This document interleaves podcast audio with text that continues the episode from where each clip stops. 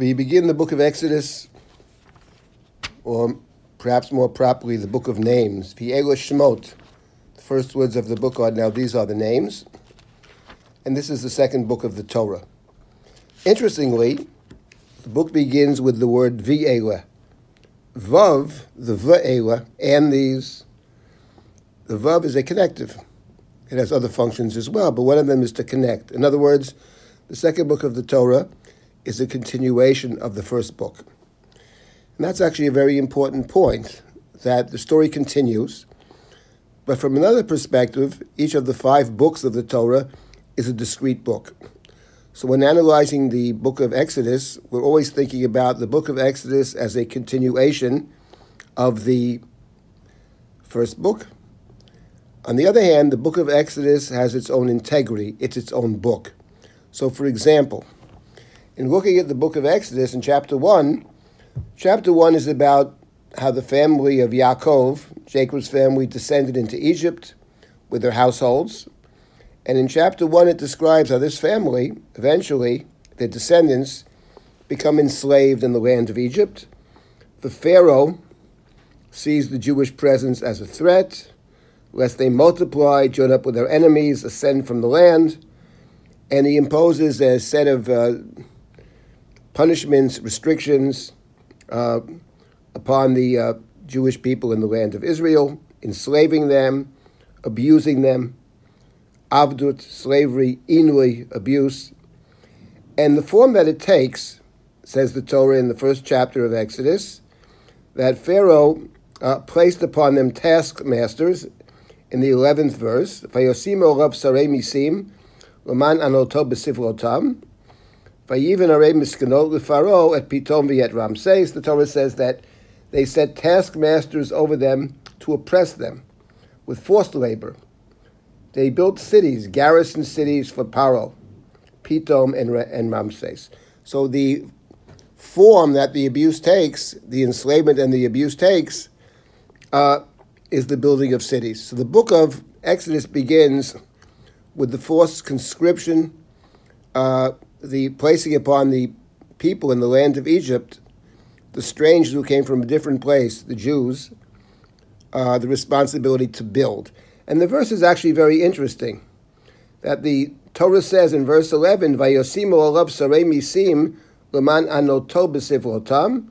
He placed over them taskmasters to abuse them with their hard labor.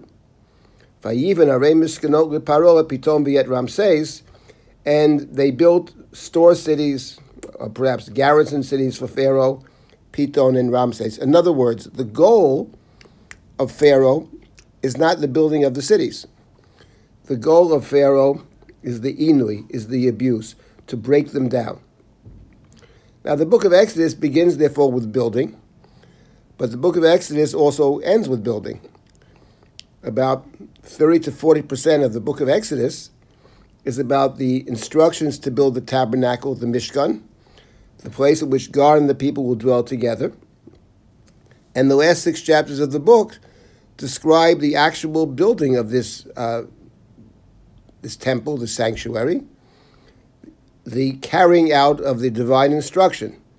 There, there are six chapters of instruction, there are six chapters of building, 12 chapters, in a book which has 40 chapters.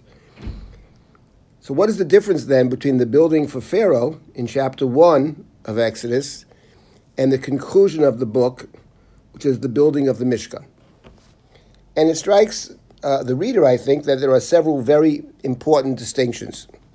One of the distinctions I have already alluded to, and that is that Pharaoh's building is not building for the sake of building. It's not building for a purpose. The purpose is to break them down. That's fairly clear from verse 11 in chapter 1, but it's even more clear from what comes up later in the book of Exodus. The book of Exodus, uh, and we'll get to this uh, in the coming chapters, Moshe has been entrusted with the task of taking the people out of Egypt and bringing them to the promised land. Moshe uh, goes to speak to Pharaoh in chapter 5, and together with his brother Aaron. And in chapter 5, they inform Pharaoh in verse number 1 Adonai Israel, bamidbar. Thus says the God of Israel, send my people that they may celebrate with me in the desert. In other words, Moshe is asking Pharaoh to allow the slaves to leave temporarily to serve God in the desert. And Pharaoh uh, responds, No. I never heard of this God, says Pharaoh. Mi Hashem asher. Who is this God that I should obey him? His voice, hearken to him. L'shalachet Yisrael, to send Israel out. Well, yadati et Hashem. I don't know this God. V'gamet Yisrael lo ashaleach. I'm not sending Israel out. And then Moshe continues with the dialogue. Maybe we'll come to that in the ensuing chapters, discuss in more detail. Um, Pharaoh refuses to let them go. He says to Moshe and Aaron, Why would you disturb the people? And then Pharaoh uh, issues a command. The command is given in chapter 5, verse number 6. Vayitzav paro bayomahu ba'am v'yet.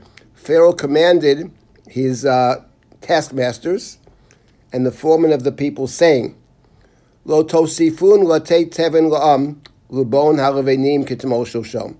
Do not provide the people with straw for making bricks. The straw was being provided by the Egyptians to allow the Jews to make the bricks, but Pharaoh says, don't provide it anymore. They're just lazy, nirpimim. Therefore, they're saying, let us go sacrifice to our God. Let's make it more difficult for them. And Pharaoh commands in chapter 5 the uh, taskmasters, saying to them that we're not giving you any more straw. However, you must go out and find your own straw. And in verse number 13, V'hanoksim latzim uh, lemar kaluma sechem dvayom biyomo kasher. The people were told by the taskmasters who pressed them, You must complete the same work assignment each day as when you had straw. In other words, whatever the quota is, they are commanded to provide the same number of uh, same number of bricks. And the Torah says that they can't do that. They can't provide the same number of bricks, uh, obviously, because they have to spend time to get the straw. And when they can't provide the same number of bricks, then the Jewish uh, foremen who are assigned uh, to make sure the people do their job are beaten because they can't, uh, they're not bringing the appropriate amount of bricks. They can't fill the quota. Now, the point is, if Pharaoh were interested in the building of the cities, he would have done something very different. He would not have said to them, uh, I'm taking away the straw.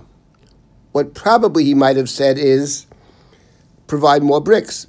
You're providing 10 bricks an hour. You're making 10 bricks an hour. Make 15. Work harder. You're just lazy. But that's not what he does.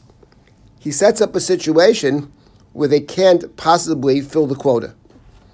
And that would suggest, and as I suggested already in chapter 1, that his interest is not so much the building of the cities. The interest is breaking people down. The cities actually are a byproduct.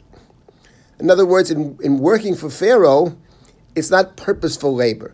And the, quite the opposite is true when it comes to building the Mishkan. The emphasis in the building of the Mishkan at the end of the book is the idea of purposeful work.